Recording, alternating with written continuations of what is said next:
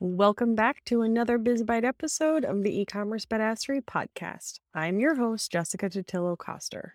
Let me ask you a question.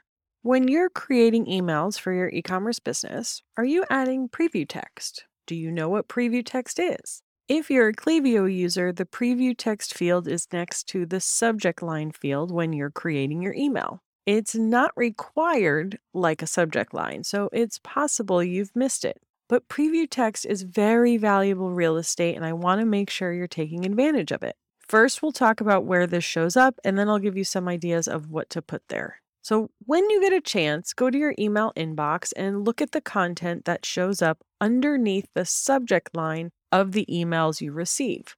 This content is the preview text. When looking at your own inbox, you'll probably see a few different types of content there. One, you might see what looks like the first few words or characters from the content of the email. Two, it might just say, can't read this email, view in browser. Or three, it will look really intentional, generally an extension of the subject line. When the sender of an email doesn't include preview text, it will default to one of the first two options I mentioned, either the view in browser message or the first few words from the content.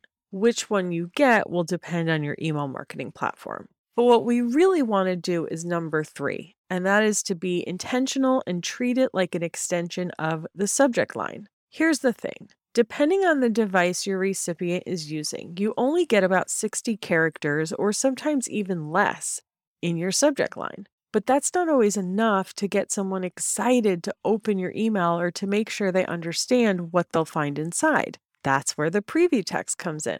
Again, how many characters available in preview text depends on the email client your subscriber is using, but you get anywhere from 40 to 140 characters here.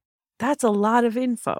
So, what should you put here? Here's a few ideas. One, you can use it to add urgency. When I'm running a promotion or anything limited time, I will use the preview text to reiterate the deadline. Two, tell them more about what's inside the email. For example, this week was a bit of a shit show for me, and I missed sending out my Tuesday newsletter, so I sent it out Thursday, this morning if you're listening in real time, instead. My subject line referenced the fact that my email was late and I used the preview text to tell the reader what I was talking about inside of the email. Number three, preview text is also a great place to use emojis to catch someone's attention. You can, of course, use them in the subject line too, but honestly, so many people are doing that. They just don't catch my attention quite the same way as they used to. Instead, I like to think of emojis as a way to invoke an emotion versus just putting in a bunch of explosion emojis for this last minute sale thing.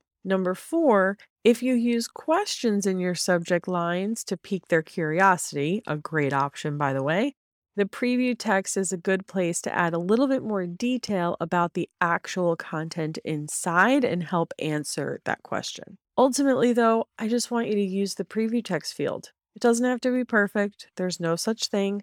Don't overthink or analyze this. Don't let this be the thing that you get hung up on or that prevents you from sending an email.